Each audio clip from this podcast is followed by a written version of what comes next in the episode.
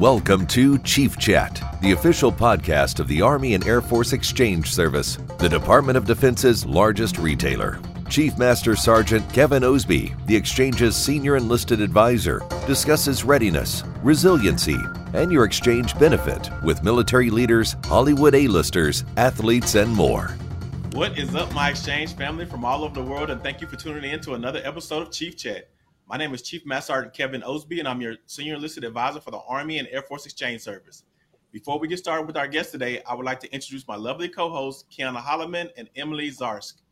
How y'all doing, ladies? Hi, we're good. good. How, are you? Good, good. Y'all ready for a, a, a great episode? Yeah, Absolutely. super excited. Absolutely. We got a super special guest today, and, and I'm not even going to belabor the, the point of, of any any weird intro like I normally do. Uh, so, Kiana, please introduce today's guest. So, joining us today is a former first daughter and granddaughter, best-selling author and talk show host. She's here to discuss the inspiration behind her best-selling book, Everything Beautiful in Its Time, available tax-free at shopmyexchange.com. Please give a warm Chief Chat welcome to Jenna Bush Hager. Hi, hey. everyone. Thank you so much for having me. I'm so happy to be here. Jenna, it's an honor having you with us today. Uh, can you let our viewers know where you where you joining us from today? You look like you got a pretty good view back there. I know. I wish I could actually move my computer to show you because I am calling in from New York City. I'm in 30 Rockefeller Center. So right behind me, if I could move my computer over, you would see what is now a skating rink, a roller skating rink, but it's where the Rockefeller Christmas tree is in the in the winter and the skating rink. So I do I have a great great view. So thank y'all for having me. It's one of the benefits of the pandemic is that we can talk even if we're far away. Absolutely.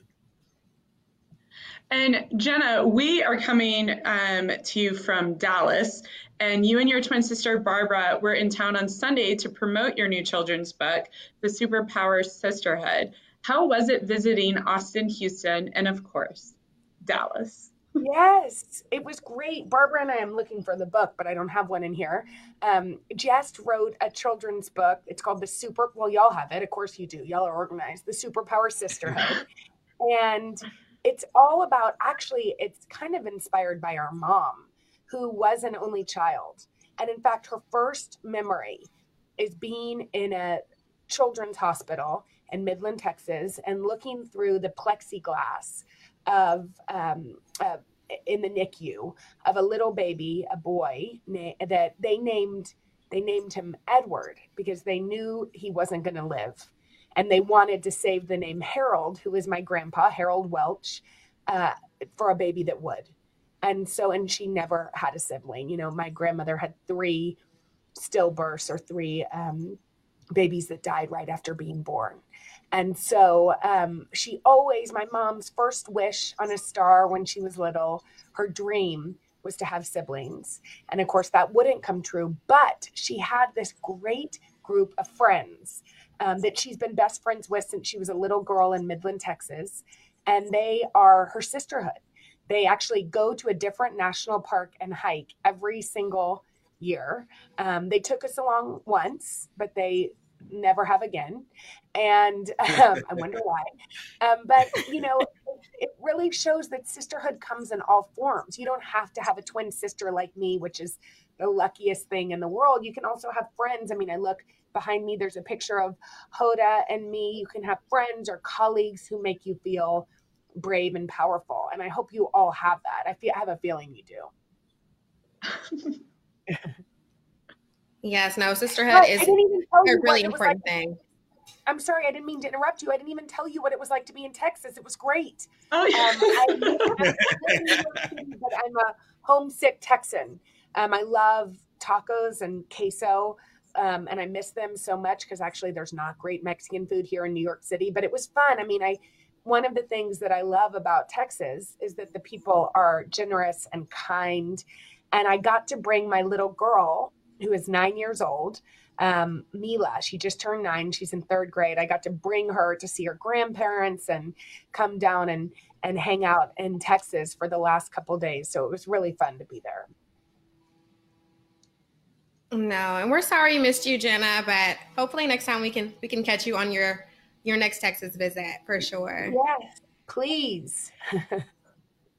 So you also grew up in a family of writers. Um, you've mentioned that journaling each morning after losing your grandparents kind of helped you sort through your emotions. And from those moments of journaling, everything beautiful in its time was created. So what is the inspiration behind the book's title? Yeah, oh that's such a good question. I it is it did. It came from the book itself came from um, the year after I lost my three remaining grandparents. So, two of whom y'all probably know, they have airports named after them Barbara and George Bush. And then my other grandmother, whom I'm named after, Jenna Welch. And I think even though I was very much aware how lucky I was to have them for so long, it doesn't make the pain hurt any less. And so I was grieving with my entire family and and also in the case of my my famous grandparents some of the country, you know? And that felt at first kind of weird, but then it felt really good because people remembered them. So the the first time I started journaling actually was when my grandmother Barbara passed away and my husband was out of town. My kids were little and I got into bed um, after I heard the news and and my husband actually landed in Dallas and he said for a board meeting he said I'm going to fly and he got the news at the airport he said I'm going to fly home and I said no no you know, I'll be coming to Texas in two days. Stay there. It's it's okay. Um, but I got in bed and I turned on the news, and of course, like when you were the former first lady, a lot of you, you have news reports about, about her death and in memoriams, people talking about her.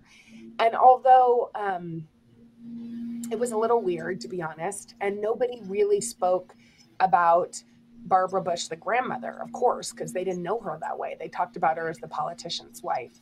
And so at some point, I just turned off the TV and I wrote to her a letter. And it was not for any reason. I mean, I knew she wasn't going to read it except to grieve. And I found during that year, which was hard, writing, journaling, um, made me feel better. And in some ways, they were letters to the people I lost um, because my grandparents, all of them, loved to write letters, and obviously I knew they would never read them. But it just it helped me get my emotions out so that then I could, you know, come to work or I could be a present mom and a joyful mom because I, you know, I want to be. That's my goal.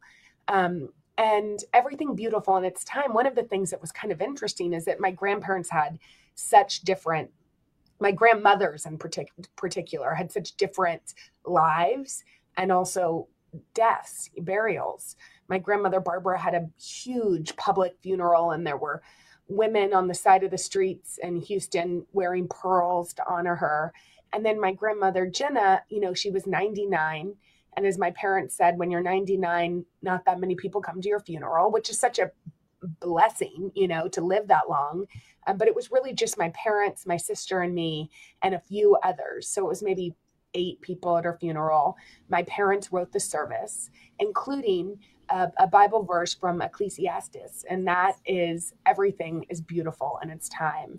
And I feel like when I heard that, when I read that, which is a you know a verse that I've known that we had studied growing up um, when I was younger in church, and then you know in a Episcopal school I went to, and I heard it, but for some reason it took on this new meaning for me because at that point I'd already lost my grandmother, Jenna, was the last one to die. And so I'd already lost my two other grandparents. I was pregnant with a baby boy who I knew would never meet these people I loved. And I just, I, my dad, I think, read it at the service. And I, I was like, oh, even pain, even grief um, becomes beautiful because in order to grieve, you must have really loved the person and you know reliving beautiful memories um, and and so I, it was that's what I hoped this book would do would be for anybody that had lost somebody they might read it and think oh my gosh there will be joy. There will be love again. There will be um, happiness. And so that's that's what the title means. That was a very long way of saying it. Sorry y'all. No no it's all good. And uh and you know, you mentioned your grand grandparents or your your grandmothers specifically, and uh, for me, my my grandmother was pr- probably well was the most influential person in my life. So I can absolutely relate uh, to to losing somebody that that you know impactful to your life and and uh, being you know being able to write that down and, and get those emotions out. I don't I don't know if that I've written it down or tried to figure out how to how to kind of process that even you know after 15 years. But uh, yeah. you know, you sharing that story uh, hits hits me a certain way, which I know it's probably hitting a lot of other people a certain way. So thank you for for sharing that. Mm-hmm. And uh, and and the readers can definitely relate to your moments of vulnerability uh, throughout the book. And you even included a partial list of times that you cried in your life. And so, what made it motivated you to share your story of love and loss with the world? Mm-hmm. Well, yeah, I mean, Staff Sergeant, I feel like so many of us, like, and both of us are so lucky because we've had our grandmothers into our adulthood. Do you know what I mean? I mean, I feel like yeah. that's one of the cornerstones of that everything becomes beautiful. It's also like you can't believe we had them so long that it hurt so bad when they were gone. You know, for example, my husband's dad passed away during COVID. So my how my baby who's just two now, you know, won't remember his granddad. And so, in so many ways, I'm like, wow, I can't believe.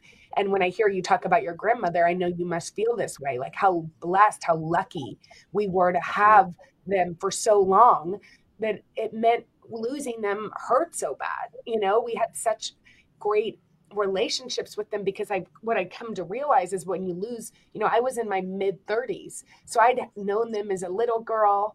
I'd known them as a teenager and then they got to watch me get married and have kids, meet my kids. So all of those relationships um, you know, were like many little relationships. And I think that is what makes it so special. And so I'm sorry for your loss even after 15 years. I know that it still hurts. And yeah. and I do think writing about it is writing about her, you know, even would feel good because it's fun just to remember. You know, that's the beauty Absolutely. of it. Um and as far as sharing everything, well, as far as crying, I mean, I'm on TV every day. I cry all the time. I cry when things are funny.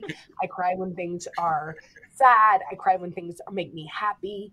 And um, I think you know, one of my grandpa, part of this book is like a list of rules written and unwritten, you know, like the ways they lived, uh, and and actually also very tangible rules that my grandmother Barbara typed up on and would put on the back of our doors to remind us, you know, to would teach us respect and courtesy um, simple things like pick up your towels, like don't leave dirty clothes on the ground. You know, I'm sure y'all are familiar with oh, just yeah. Yeah, yeah, learning how to treat people, you know, and that's what she was trying to do, even though they just seemed simple.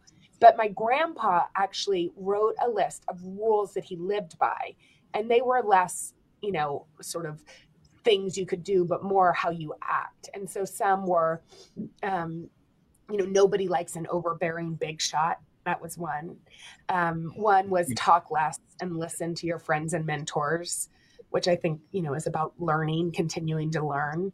Um, and, uh, uh you know, there were a lot, there were maybe 10.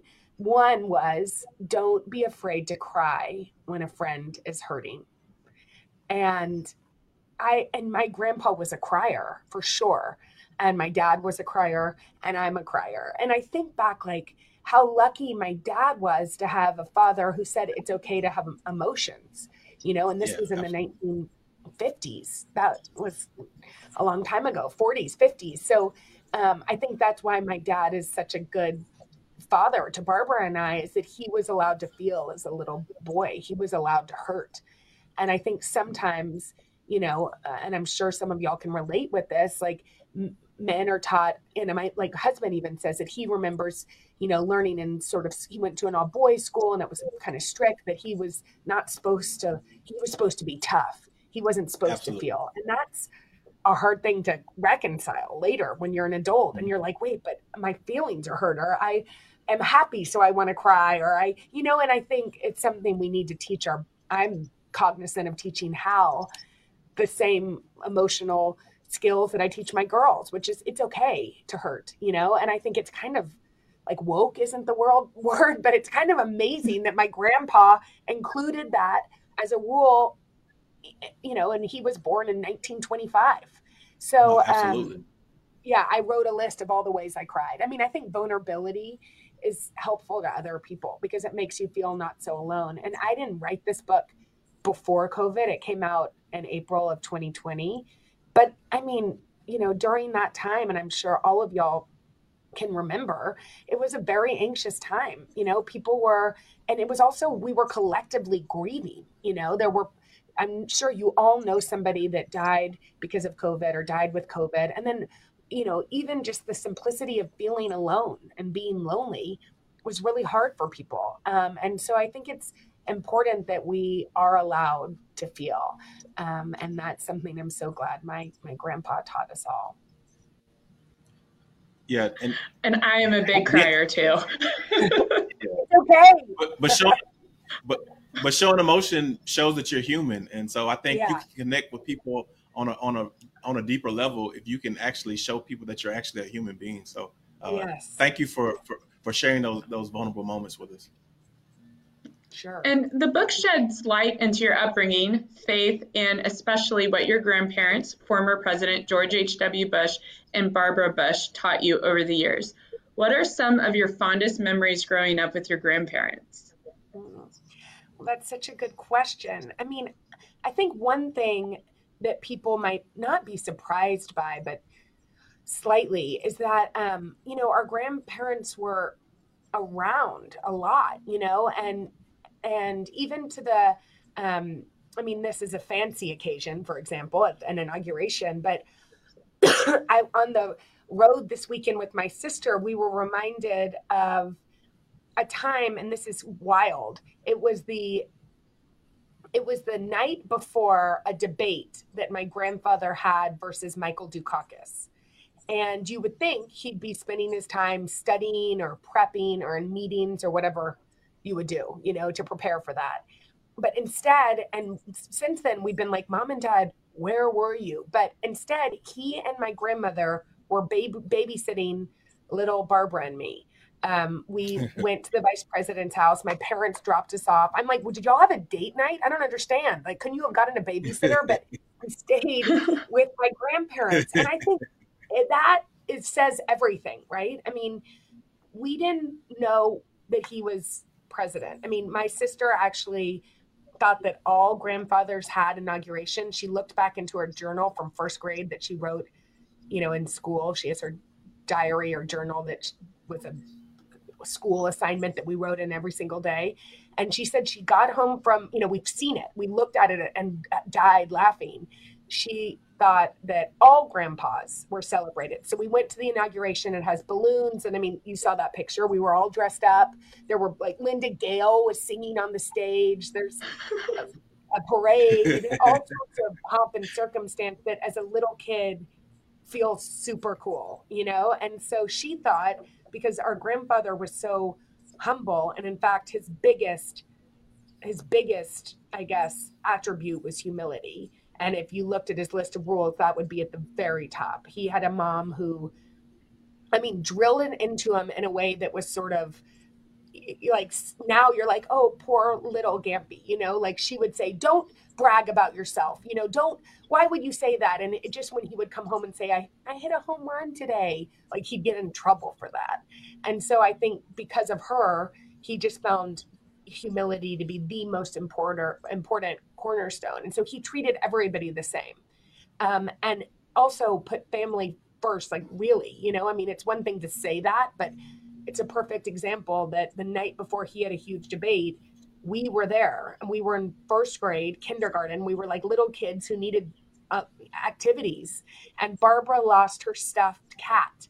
Um, and i went and cried to him and I said, Gampy, Barbara can't find Spiky. She can't sleep. I was like her little lawyer. And so he spent the night with Secret Service in tow with flashlights looking for this stuffed cat. He didn't find it. They found it the next morning. But I think it's like the perfect example. I mean, he we were got to be with them. He never acted like his job was more important than us. Um, and I think that that's and and the other thing about him because humility was such a was such a um, cornerstone of his life. I mean, really, like the most important quality to him, which is not everyone. You know, he we didn't know a bunch about him. He didn't brag. Like for example, we when he was uh, last, you know, a couple years ago after my grandmother had died, we would take turns reading to him and that actually includes some of his letters that he wrote to his mom or to my grandmother when he was deployed during World War II. And and and we could only read that side of it because as some of you probably know, he was shot down. So his letters that he received, we don't have access to, but those letters that he wrote, we love. And in some of them, for example, we found out he was good at everything. He was like the captain of the baseball team and soccer team and um, basketball team. We didn't even know he played. We knew he played baseball. We didn't even know he played soccer or basketball, you know? And then the other thing we found out was that when he was a high school student, he it was the first time he ever and he writes to my grandmother about this. He first time he ever disobeyed his parents. And his parents wanted him to start college before he enlisted um, to fight in World War II. And he lied to them. He went down to the recruiter's office and he lied about his age because I think he was 17 or something. He was too young to enlist. Mm. And so in one of the letters to his moms, he said, make sure that, you know, you tell those other moms not to tell anybody my age because he was so worried that he would end up being, you know, called out for being too young to enlist. And, um, you know, he went on to be the youngest uh, naval aviator in World War II. Um, but that, for example, was something that he wouldn't talk about freely because to him it would sound like a brag. But of course, we want to we want to know that about our grand. You know, we we want to know who he was. So that like to have those letters feels like a real gift, and to be able to read them to him um, before he passed away was was such a beautiful thing to be able to do too. No, that is really special. Um, and speaking of letter writing, um, not only was your grandfather and grandmother on your father's side prolific writers, but so were your mother's parents mm-hmm. as well. And so, how much of their writing inspired your writing style? Yeah, yeah, they were. I mean, my grandfather, and again, I think this was sort of signs of the time because both of my grandfathers fought in World War II.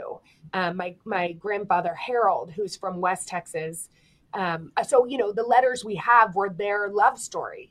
Um, so he would write to his mom and also to his to my grandmother Jenna, uh, and so you know, and I there was this picture that I love. I wish we had it of my grandmother. She took it kind of in a old time um, bathtub, and it was like it was like she sent it to him. I mean, it was kind of like a sexy picture, you know, um, him and wore. And I still love that picture. My my mom like framed it in her bathroom because it just, you know, it says so much about their love story and how much she wanted him to come home.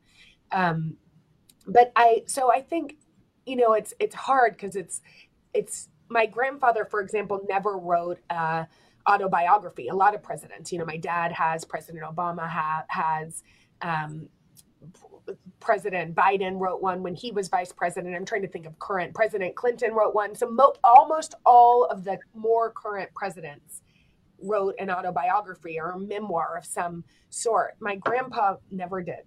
And I think, I mean, I know it was slightly intentional. You know, he wanted to make sure that somebody else ju- judged his legacy. He wasn't going to write. And I think it has to go back to humility. Like he just couldn't write about it. But he did publish all of his letters.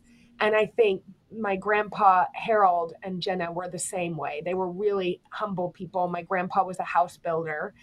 My grandma Jenna lived in the same home that he built for my grand for my mom and for her um, until she had to move into the retirement community. She didn't graduate from college, but she was a lifelong learner. She went to community college in, in Midland, the Midland Community College, till she couldn't drive anymore um, because she couldn't see. And so I think, you know, I I just sort of have learned everything from them. Um, and I, when my grandma Jenna died, I said to my mom, I said, "Do you think that Pa and Grammy ever were sort of overwhelmed with the fact that like you married somebody whose dad was the vice president of the United States because they were really humble people, and but at the same time, you know, they were confident. And my mom said, no, Grammy wasn't the type to be intimidated. You know, she didn't look at somebody that had more money or, you know, traveled more. My grandma didn't really get to travel um, and think like, oh, they're better than me. And of course, my grandparents would never make her feel that way. But I think not only have I gotten sort of my love of writing and definitely reading. I mean, all of my grandparent, my grandparents, um, and my mom obviously was a librarian or avid readers. Um, but I've gotten almost everything from them. You know, I, I just, all four of my grandparents have taught me how to live. And now I want to cry. See, you can cry even on the Listen, you're hitting us all in the fields right now, so uh, we appreciate that. So, so the thing was, is while we were, you know, researching uh, for this interview, I, I, did not know that you, uh, you and your sister penned a letter to uh, Sasha and Malia Obama uh, yeah. as they were transitioning to the White House, and I thought that was pretty amazing. And, and so, uh, what you know, what inspired you all to kind of share those words of wisdom with Sasha and Malia? Yeah, well, we first not only did we write them a letter to begin with, um, my mom called Mrs. Obama and said, you know, and they're they're they're very similar in some ways in that they both wanted their priorities when they started as first ladies were their children. You know, Mrs. Obama and my mom were exactly the same in that way. They wanted to take care of their girls. So my mom knew that, especially with little kids, I mean, we were 18, so we at least were off at college. Um, but still, you know, my mom worried most about sort of us adjusting and and all of that. And she knew that Mrs. Obama would feel that same way. So she called Mrs. Obama and said, you know, would you want to come early before the inauguration and show the girls their rooms and have my girls show them around so that they feel more comfortable. I mean, they think about it. They were leaving their little girls moving into the White House, leaving all their friends. And I know it seems like that's something every kid would want. It also can be overwhelming, you know? And so I was a teacher at that point in Baltimore, Maryland, and my sister lived in New York. So we both took the train and took the day off of work and came and showed uh, Malia and Sasha around, showed them all the stuff that that we loved as little girls. And what makes us connect with them in so many ways is that one, they're you know two sisters just like us, but also they started, you know, they became the president's daughters the same age that Barbara and I were. They first saw the White House the same age that Barbara and I were when our grandfather became president. So we knew kind of like, you know, we saw ourselves in them. We knew all the funny, fun stuff that little kids would do.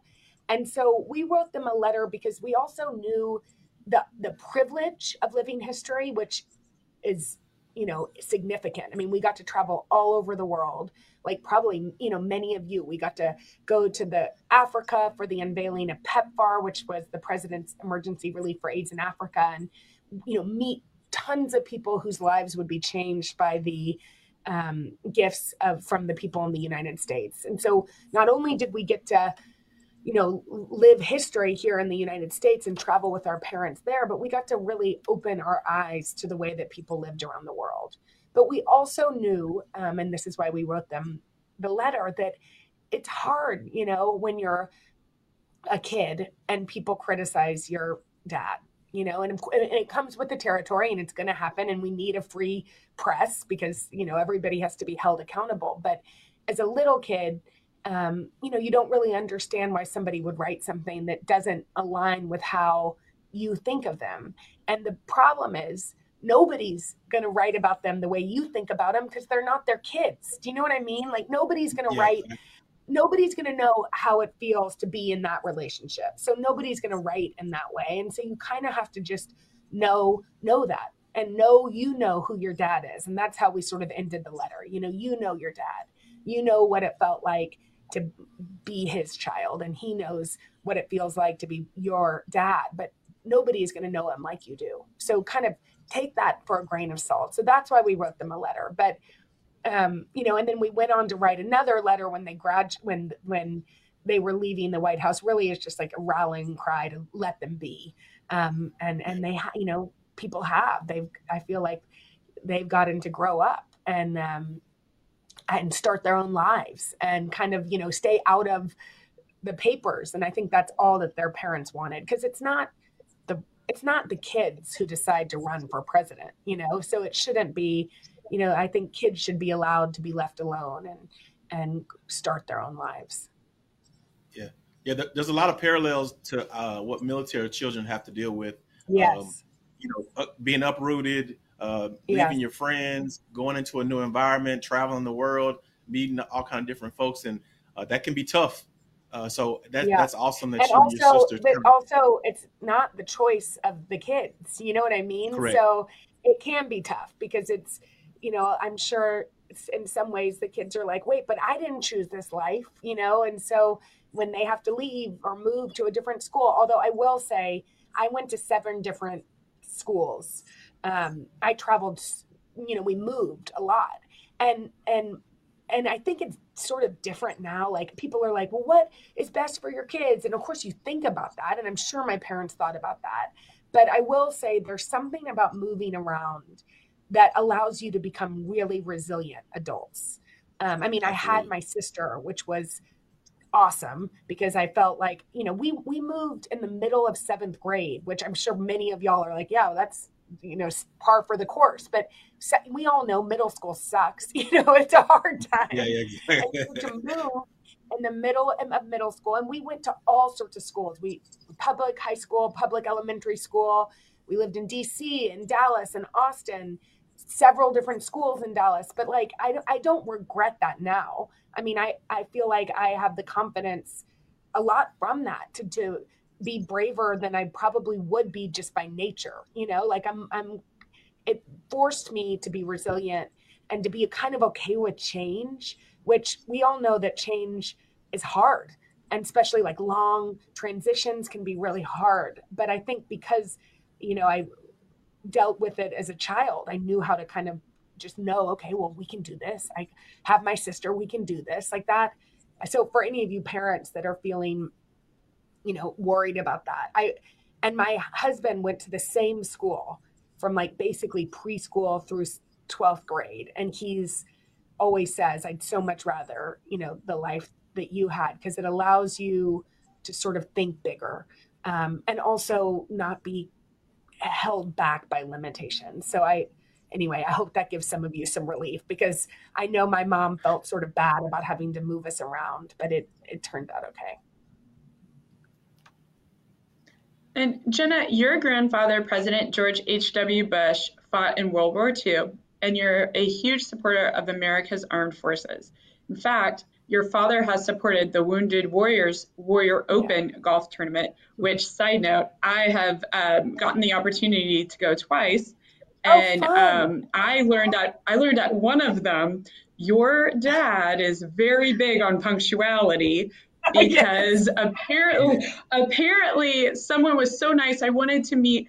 Um, well, I'd love to meet you in person too, but I yes. wanted to meet um, President George W. Bush so badly, and um, my mom coordinated to to make it happen, and I got distracted by the free buffet inside. Um, and I didn't realize that your dad was actually waiting on me. And by the time I came out to the golf course, he spun around so fast, pointed to me, and I'm in the crowd, and he goes, "Emily, you're late." Oh and my ever since then, I I am I do my best to never be late again because your dad. I want to do a public apology for him. Yeah. No, it was the best. It's exactly what I needed. Like it's obsessed with punctuality to the point where it's like if you're if you're not early, and I'm not talking about like 10 like that's why i was like i'm so sorry if i'm a little late. And then i looked at the clock and i'm like but i'm on time. Why do i feel so bad? And i'm like this is my father. He this weekend when we were in dallas we were meeting for lunch at 11.30 at 11.10 he texted my sister and me and he said we're downstairs. Y'all are late. I'm like but dad you said 11.30 But we should know that when he says, you know, and by the way, you Emily, you probably weren't late. I bet you you weren't late. I bet you you were not early, and that equals late to him. but it was the best. And it was the best, and it's probably something he doesn't remember, but I will carry it forever. It was the best experience of my life, and wow. I like. I don't get distracted by free food anymore. I know I'm supposed to go somewhere. I don't care if there's a free buffet, but I, um, I did want to. I guarantee you, you were not late. I bet you, you were just not 15 minutes early, which is like his. Well, now I, know to be, if, if ever given the opportunity. I work with Hoda Kotb, who's the same exact way. She said that to her parents, you know, she was raised that way, and, and I was too. But you know, and and Hoda will be like, we'll say that we're going to meet downstairs somewhere at like three o'clock, and I'll be, you know, getting organized or something, and she'll call me from the car at two thirty and say, "You ready?" And I'm like, Hoda. if you want to leave at 2.30 just tell me i'll be there i promise i'll be on time but 30 minutes early does not equal on time. So anyway, that's something. Right. I'm sorry. I hope he didn't make you feel bad. He just can't help it. No, not at all. It's the it truly is the best thing that's ever happened to me. I was like, oh, well, you got a picture with him. Well, I got called out on being late, so one point for me. No, it was best. So yes, and I know that he painted, um, and I have that book as well because he actually painted a good friend of mine, Jay. Yeah. But he did a lot of oil paintings of wounded warriors, and so um, with your father and grandfather's influence, um, how do you your contrib? Oh my gosh, I'm I'm so excited about telling you this story. Like, how do I Yeah, to the military. Yes. yes. Well, one thing that um, he, yes, he painted um, uh, wounded warriors and that that suffered from you know invisible invisible wounds, and he and my mom will spend the rest of their lives supporting. Um, all of our American heroes because it's just like, you know, to them, it's the most important way that we can give back. And I feel that immensely too. And so he, you know, he wanted to paint them and tell their stories because he felt like they needed to be honored. Um, and I think some of those paintings are really beautiful. I wish we had some to show you here, but but I'm sure you can Google Google it and look it up. And I think he also wanted to write their stories, but I think the the portraits with the stories are really beautiful. And then um, I so yeah, I want to make sure that I continue to follow in their footsteps and work with the Wounded Warrior Project. There's so many organizations um, that are making sure that we aren't forgetting about the people that have helped us stay free, you know? And um, one of the things that I got to do, and we did it sort of as a little fundraiser, was to my grandpa um, was a avid skydiver with the blue I want to say the blue knights, but no, with the golden knights. I'm sorry, am I saying it right? Now I'm like losing my mind. I'm not Am I saying it right? Y'all know? You know the the the army group that jumps out of airplanes for fundraisers yeah, and stuff. Yeah, the, the Golden Knights. the Golden Knights. Okay, good. So I did. I don't know why I'm second guessing myself, but my grandpa always jumped with them. Um, and the reason why he did that is because he hit his head um, jumping out of the airplane when his plane was shot down. Um, and several of the other people that were on the plane didn't live. And he thought, had he had a clean jump, he could have saved their lives. I don't think many people know that that's why he was such a skydiver, but he he always wanted to try that jump again. And then I think so he did it I think when he turned 70 or 75 and then he just continued to jump for all of these milestones. And so um, when the the Golden Knights asked me to jump last year, and it was to raise awareness for this military museum that just opened in Washington, D.C. And it was supposed to open right before March of 2020, which of course, you know, was the worst timing because nobody was going to museums. And so we did a jump to kind of celebrate all that the army has contributed to our country in this incredible museum which if you haven't been to um, right outside of washington d.c it's incredible.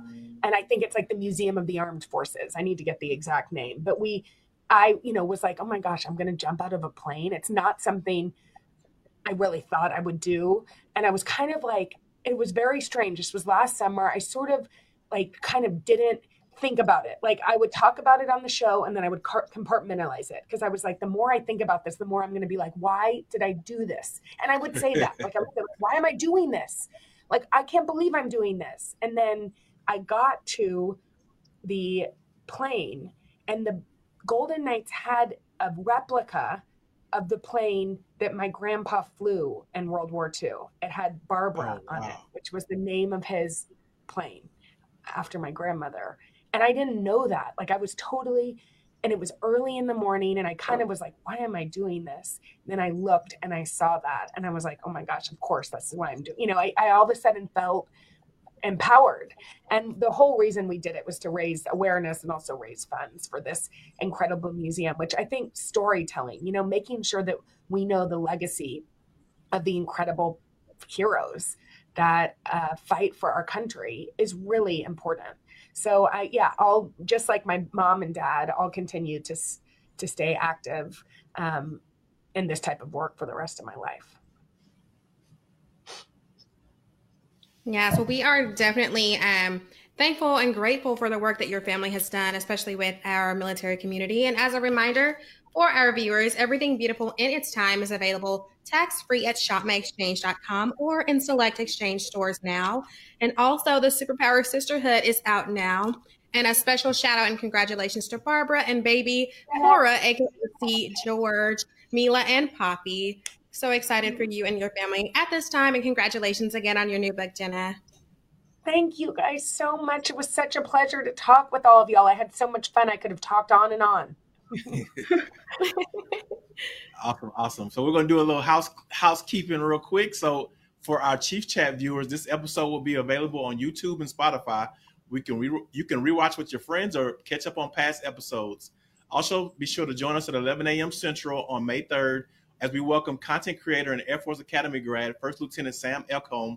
Um, and also join us back again 11 a.m. Central on May 17th when celebrity chef and retired Master Sergeant Andre Rush joins the chat. So Jenna, thank you so when much. When did Andre? When was Andre the the White House chef? Have you done the research yet? yeah, know? yeah. He no. he was with the Obama administration, right? Oh, he was. Yes. Awesome. Yes. Yeah he's like he's got like 40 inch 40 inch biceps or something something ridiculous. I just uh, saw the so, picture. I couldn't believe how big they were. Wow. Yeah, yeah. I'm, I'm gonna have to do like three push-ups before we have the interview, so I can f- feel feel like manly or something. But uh, yes, exactly. But, but we appreciate you for for you know giving us some time. We know that you you got a pretty tight, busy schedule today. Uh, but you know, you spending you know the last 45 minutes with us means so much to our military community. Uh, and we appreciate everything that you and your family have done for this country uh, and continue to do for the country. Well, and just, I just want to thank so all of you. I also want to thank all of you, not only the three of you for all awesome questions and engaging in such a, a wonderful conversation, but for all of you watching um, who make our country what it is. Um, you're our heroes. And thank you, thank you for being part of it. Absolutely. So if you don't mind uh, hanging hanging with us until uh, after the chat, uh, we'll say our formal goodbyes. But uh, thank you again. God bless you, uh, you and your family, and uh, Chief Chat out.